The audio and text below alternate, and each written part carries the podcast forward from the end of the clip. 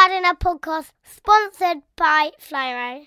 Have you got a question? A question for Lee? Have you got a question? Ooh, let's see. Hey, what's going on, everyone? So, I've been asked how can I stop weeds coming through, and more importantly, what can I spray on them to stop them from coming through? Wow, you know what the answer is going to be.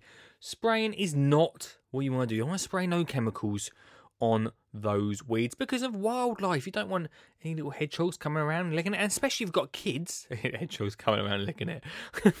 especially if you've got kids, you don't want to be spraying chemicals on the floor. So there's a few different things you can do. The biggest and the e well, not the easiest, but the biggest way to do it is by taking the whole weed out, digging into whatever it is, whether it's into the soil, even if it's in a, uh, between the gaps of a patio slab, perhaps.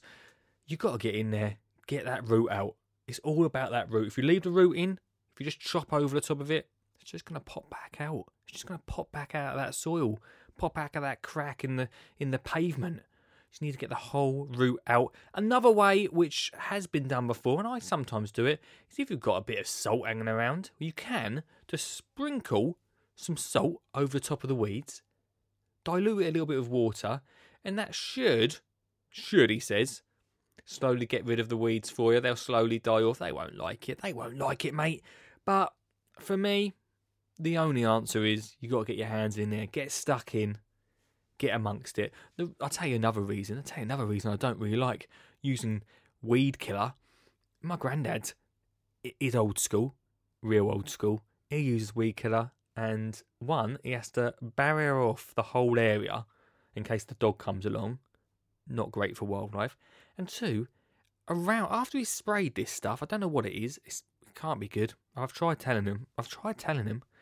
The grass around it dies a good couple of foot around it. It pops back up the grass, but that can't be good, right?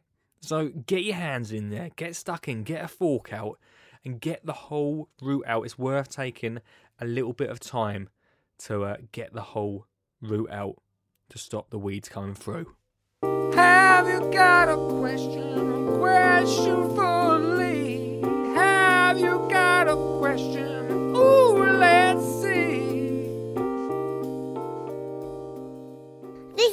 Skinny Jean Gardener podcast sponsored by Flymo.